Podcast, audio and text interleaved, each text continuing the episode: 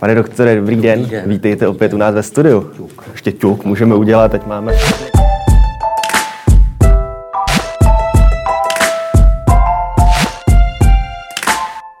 Dobrý den, vítejte u dalšího dílu pořadu Kapitola, tentokrát živě, protože nám do studia dorazil pan Petr Pelikán, arabista, orientalista, překladatel. Pane doktore, ještě jednou vítejte opět u nás ve studiu.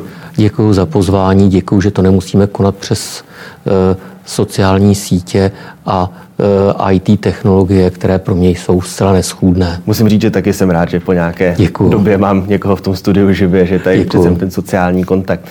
Já bych, pane doktore, než se začneme bavit o nějakých globálnějších tématech, začal takovým menším tématem tady z naší vlasti. Zpráva Bezpečnostní informační služby teď zveřejnila informace o tom, že v posledních letech zemřelo již pět nějakých nešťastníků, kteří odešli bojovat za Česk- z Česka za islámský stát.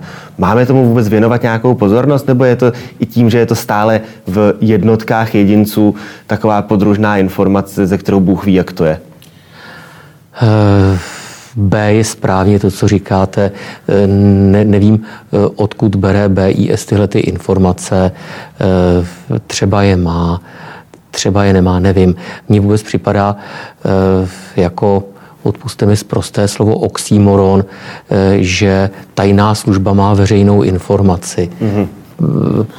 Tajná služba by asi neměla zveřejňovat nic nebo, mm, nebo to dávat jenom někomu, komu to patří. Ale jestli vědí, že, že pět lidí, a my ani nevíme, jestli to byli čeští občané, tedy že měli vůbec český české občanství, nebo jestli to byli rodilí Češi, nebo jestli to byli lidé, kteří tady měli mít nějaký pobyt. Nevíme nic, takže já bych tomu radši vůbec nevěnoval pozornost, pokud k tomu nemáme informace, které by stály za zamyšlení a za rozbor. Mm-hmm. Co se týče vůbec České, aby jsme chvíli ještě tady u nás doma zůstali, je tady stran tady Blízkého východu a vůbec nějaké aktuálně hrozící reálné riziko, které bychom měli, protože uh, jsou teď zprávy o tom, že trošičku více se zase rozbíhá nějaká migrační vlna, že ta cesta opět vede přes Česko vzhledem k tomu, že se hlídají hranice kvůli koronaviru. Uh, vy i tím, že jako překladatel působíte u různých těch eh, řízení s těmi zadrženými, tak asi o tom máte větší přehled. Tak jestli byste mohl říct, jak, v jaké současné době ta situace se nacházíme. Je to pravda. Mám dojem, že eh, tím, jak se začaly hlídat některé hranice, které dříve byly prostupnější, řekl bych, že konkrétně to bude hranice mezi Rakouskem a Bavorskem. Hmm.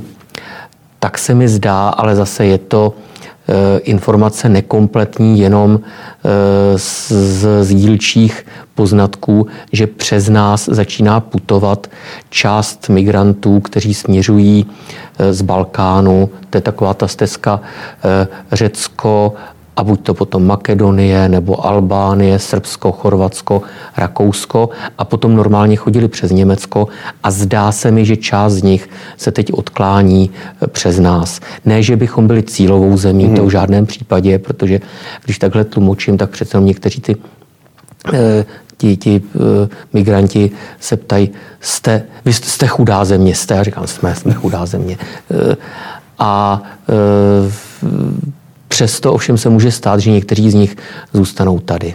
No a asi to není, že by to byla jejich vysněná destinace a radovali se z toho, když je z toho nákladáku vyndají zrovna v České republice. No právě. E, o to je to horší, protože to není jejich vysněná destinace a znám řadu případů migrantů, e, kteří tady už v dřívějších letech uvízli, e, žijí tady, nikdy se nevrátí zpátky. Znám, znám slovy jednoho migranta syrského, hmm který se vrátil po letech zpátky domů, protože to tady psychicky už neunesl. A eh, ti ostatní žijí tady a velmi eufemisticky řečeno, eh, tady nejsou šťastní. Reálně bych řekl, že to tady nenávidí. Hmm. Tak to musí asi tedy pro ně opravdu být hrůzný zážitek, když se raději vrátí do té válkou zkroušené Sýrie, než aby Já jsem tady. v Sýrii byl naposled před rokem a s tou válkou už bych byl trošku opatrnější. Já si myslím, že, že už se tam život dost normalizoval. Mm-hmm. Když přejdeme tedy od České republiky do zemí, které reálně řeší asi větší problémy, v současné době hlavně Francie a Rakousko, došlo tam k několika teroristickým útokům, které byl, vyvolala uh, jednání učitele, který prezentoval žákům karikaturu proroka Mohameda.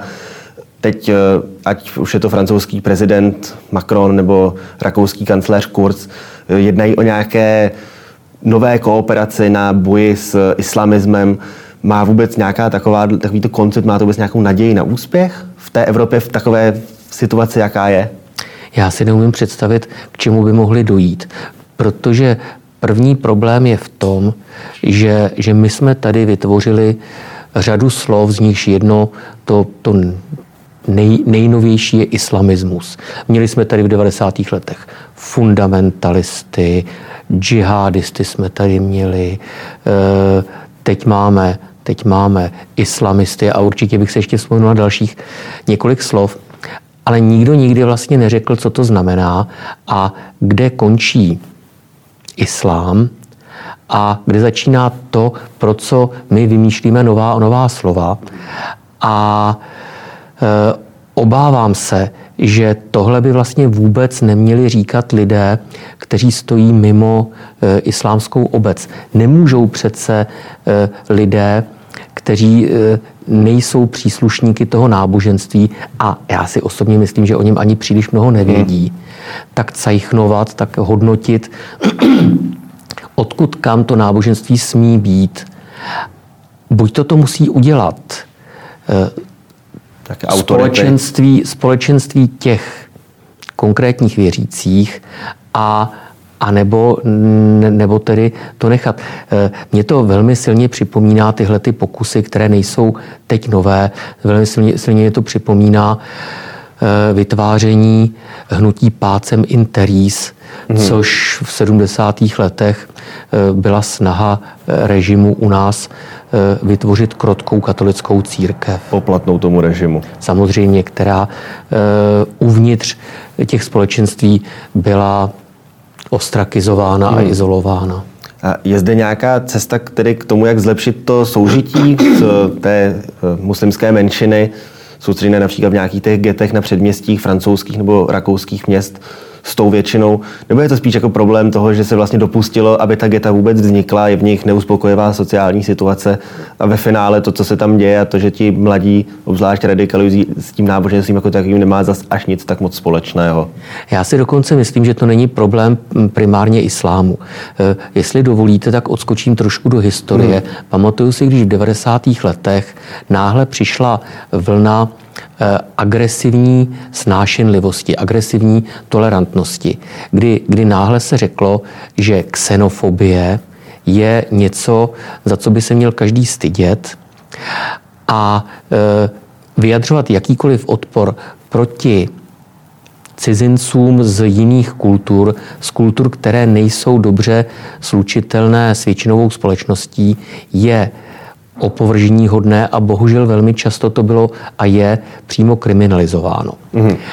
A od 90. let došlo k posunu, kdy, já bych řekl, určité nenávisti jsou tabuizované, takže těžko někdo smí říct, že je proti, e, proti cizincům. A některé nenávisti jsou povolené. A do těch se potom tyhle ty e, přirozené nenávisti skoncentrovaly. Já, já, dám, já dám příklad. Eh, u nás je zcela legální říct, že nemáme rádi Číňany a bojíme se Číňanů nebo Rusů. Hmm. Pokud by totéž někdo řekl úplně stejnými slovy, dejme tomu, o Němcích, než kvůli dokonce o Židech, už je to, hmm. už je to velice ošajstlých. A pak jsou pak jsou právě eh, ti, kteří se chtějí vyjadřovat o něčem nuceni vyjadřovat se o něčem jiném. Čili odpor vůči cizincům obecně se od 90. let přesunul na odpor vůči islámu, který byl svým způsobem a je svým, svým způsobem povolen. Hmm. Přitom ty problémy zdaleka nejsou jenom, jenom s muslimy. E, jsou s kulturami, které nejsou kompatibilní s, se způsobem života, který je běžný v Evropě. To znamená, zase, když se půjdete podívat na Václavské náměstí, tak e, nigerijští díleři drog e, budou tak půl na půl křesťani a, mhm. a muslimové. Totež je možné říci třeba o velmi, velmi problematických imigrantech, z Eritreje, kterých u nás máme zhruba 15, ale, eh, ale v západní Evropě tvoří velké komunity značně problematické. Mm-hmm. Takže eh, my jsme se soustředili na to, eh, že problémem je islám. Ve skutečnosti ta primární příčina je někde jinde a teprve sekundárně došlo k tomu, že ty velké imigrantské menšiny, protože náboženství je nedotknutelnou hodnotou jak u nich, tak ale bylo prohlášeno za nedotknutelnou hodnotu i v Evropě, tak spoustu věcí, která je, která je záležitostí jejich životního stylu a jejich hodnotového žebříčku, převádějí na náboženské hodnoty. Hmm. A například to, o čem se teď hovoří teď v souvislosti toho jednání s nějakým bojem s tím radikalismem, že by mělo docházet k většímu sledování například nějakých eh, imámů ze strany spravodajských služeb, mělo být omezováno a kontrolováno financování mešity zahraničí, tedy převážně z Turecka, Saudské Arábie nebo Kataru. Nemůže to ve finále být spíše kontraproduktivní, protože i ty lidi, kteří nějak radikalizovaní nejsou, tak si řeknou přesně to, o čem mluvíte. Podívejte, tady my jsme tady podrobno hledem nic neděláme, tak to se na to rovnou můžeme vykašlat a vlastně nemůže tam naopak být to jako dobrý záměr, ale špatný výsledek? No, pácem in teris eh, měl aspoň tu výhodu, že katolická církev je hierarchická struktura. Mm-hmm. Tohle islám nemá. Islám nemá církev. E, mezi člověkem a Bohem nestojí prostředník. Každý je odpovědný za to, jak pochopí primární zdroje. E, boží vůle, to je Korán a Sunna. Mm-hmm. A pouze není-li dostatečně vzdělán, může se obrátit na ty, kteří jsou vzdělanci. A tě můžeme říkat imámové, šejchové, maula, e, to je jedno, těch slov je hodně. Ale on si je může svobodně zvolit mm-hmm. A naopak vůbec nemusí respektovat ty, kterému někdo vnucuje. Což se zcela běžně děje, pokud e, ti lidé naznají, že Eh, člověk, který jim něco hlásá, eh, to říká v rozporu s, se základními věcmi, které se oni sami dokážou dočíst v Koránu nebo v mhm. Suně. A jak by tedy ten, eh, jak by tedy ten společný život muslimů a zbylé populace v Evropě měl vypadat do budoucna, aby ta situace byla nějaká uspokojivá pro obě strany, nebo respektive pro všechny zúčastněné strany? Hmm. Nesmí být společný to prostě nedá se to dát dohromady. Eh, je to tím, že eh, už od dob osvícenství západní společnost eh, stojí na principu společenské smlouvy. Tedy to, na čem se všichni dohodneme, to bude správně. A Společnost se tím pádem velmi dynamicky vyvíjí, což neříkám, že je vždycky správně, protože tam máme spoustu slepých uliček. Ale je to prostě zdejší způsob, způsob Eh, hodnotové tvorby, zatímco islám eh, pokud se vůbec vyvíjí, což vlastně z hlediska samotného islámu, islámu je špatně, protože islám je, je dán Bohem jednou provždy, ale v praxi se samozřejmě nějak měnit musí, tak se vyvíjí velmi pomalu. A e, zcela zákonitě se musí potom e, hodnoty a normy lidí, kteří následují tohleto statické nebo velmi eh, pomalu se vyvíjející eh, náboženství, musí eh, střetávat s hodnotami, které co generaci se mění ode zdi ke zdi. Když přejdeme od té Evropy, podíváme se na ten Blízký východ. Asi teď zraky světa se upírají ke změně na postu prezidenta Spojených států amerických.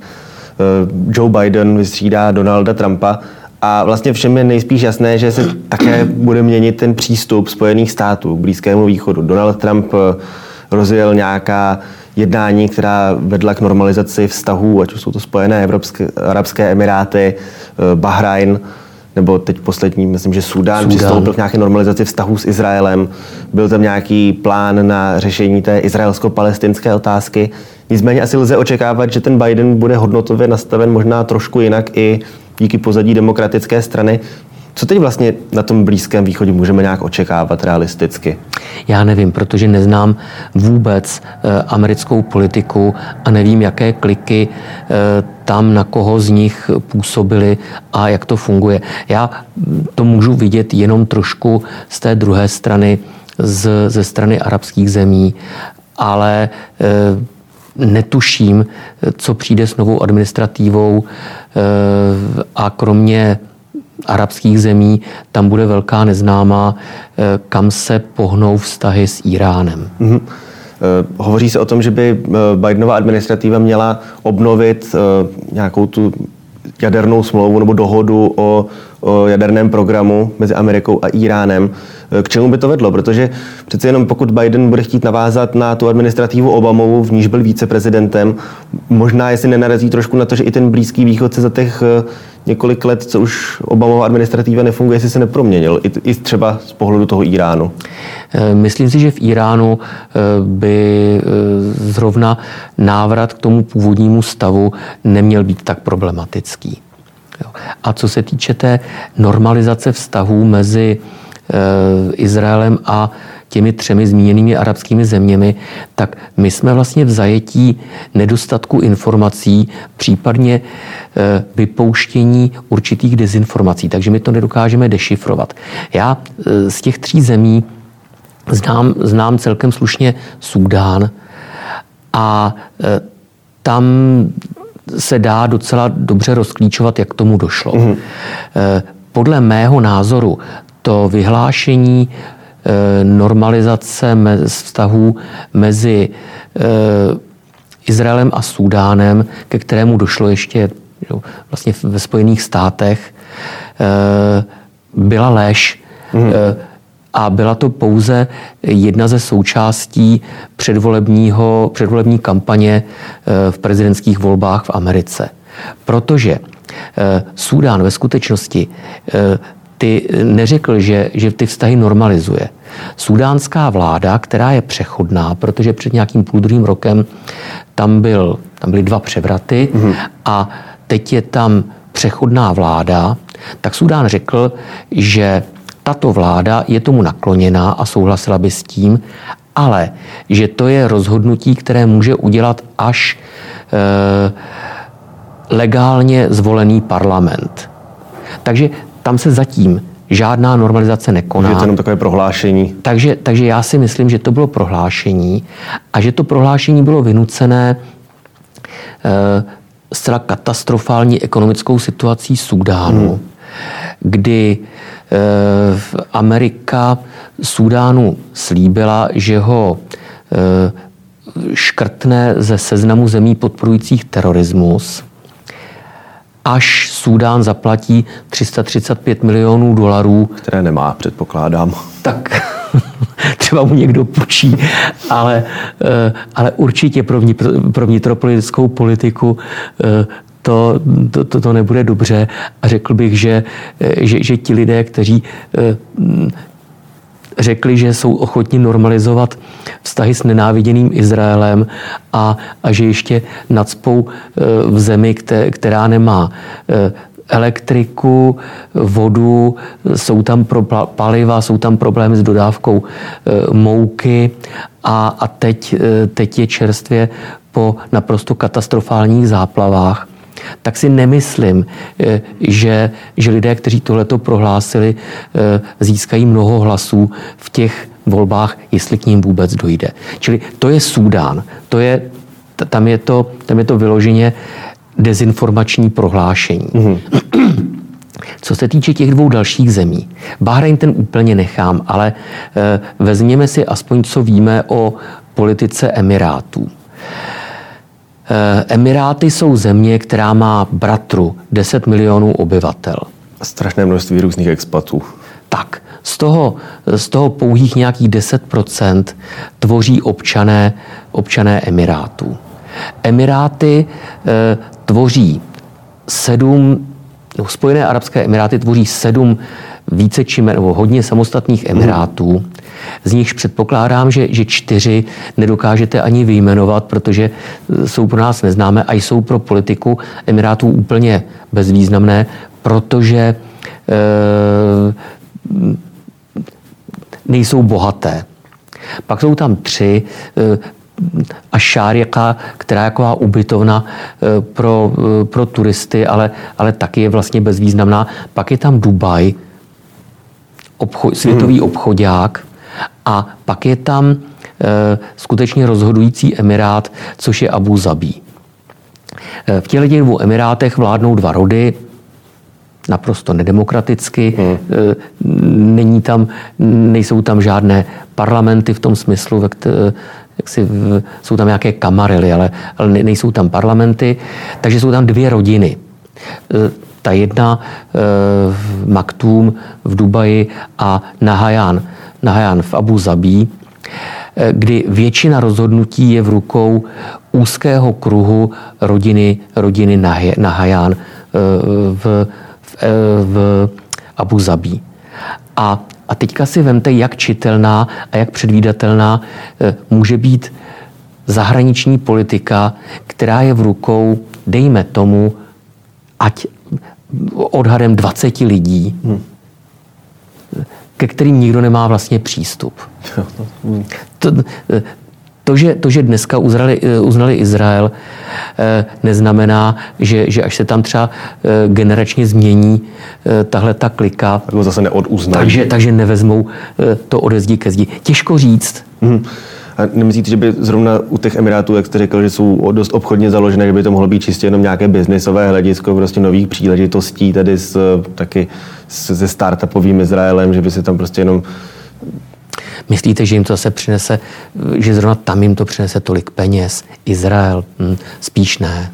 A co se ještě těch normalizací vztahů s Izraelem týče, hodně se hovořilo o tom, že začínají se nějak oteplovat vztahy mezi Izraelem a Saudy, ať už s nástupem korunního prince Mohabena bin Sauda.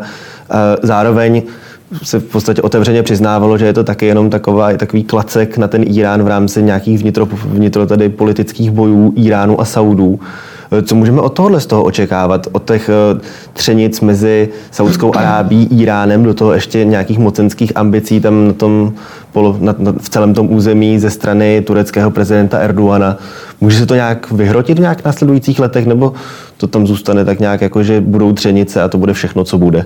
No, já mám pocit, že, eh, že vztah Saudské Arábie s Izraelem je to, co jsme říkali eh, o Emirátech v bledě modrém eh, a v trošku větším. Protože Saudská Arábie, konflikt Saudské Arábie a, a Iránu eh, je, je příčinou mnoha válek, no věč, abych řekl vlastně, vlastně většiny válek v oblasti, mm-hmm. kde Sýrie, Irák, Jemen, částečně Afghánistán, to, to všechno jsou zástupná bojiště.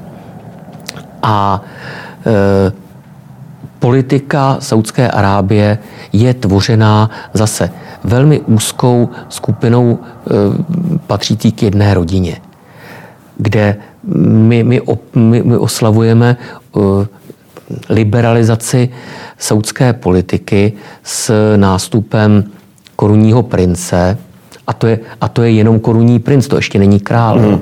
Takže ten, ten čeká, až, mu, eh, až, až mu umře král. A e, my ale nevíme, co, co, co mu rupne v bedně, e, nebo kdo přijde po něm, protože jakékoliv politiky založené na na jednom diktátorovi mohou být pěkné, protože jsou, pokud je ten diktátor osvícený, No ale potom může dojít najednou ke změně. A e, já třeba si, si vzpomínám, jak do Saudské Arábie e, jela parlamentní delegace České sněmovny e, a já jsem se sám sebe ptal, s kým tam můžou jednat, protože v Saudské Arábii přece není parlament. Je tam, je tam nějaká rada poradců, čili to je asi, asi jako kdyby kdyby k nám někdo přiletěl a šel jednat a teď já nevím, kdo je, kdo je šéf poradcem předsedy vlády, nebo kdo je teď šéf poradcem eh, prezidenta republiky. To jsou úplně nesrovnatelné kategorie a nikdo nikdy na to nepoukazuje. Eh, a jenom, jenom se tetelíme blahem, že v Saudské Arábii korunní princ rozhodl, že se povolí ženám řídit auta. Mm-hmm. A ještě poslední, co mě zajímalo, narazili jsme tady už na otázku Turecka A sám jste zmiňoval nějaké ty eh, tady, autoritářské tendence těch vládců, což v Turecku samozřejmě je furt ještě eh, poměrně legitimně zvolený prezident, nicméně eh, ty jeho tendence nejsou ani tak moc liberalizační, jako spíše více to směřující do nějaké autokracie a usurpování té moci sám pro sebe. Máme zde početnou tureckou menšinu hlavně v Německu, přičemž Recep Tayyip Erdogan se netají tím, že má ambice s tou menšinou nějakým způsobem pracovat. Může to Turecko pro nás jako pro Evropany a obzvlášť tedy pro nás jako pro sousedy toho velkého Německa nějaký problém představovat, nebo tam bude stále i třeba nějaký ten obojek na něj v podobě toho, že ho alespoň máme v NATO, takže tam s ním jde jednat na nějaké téhle té alianční spolupráci a jde ho držet zkrátka? Já poprvé řečeno nevím.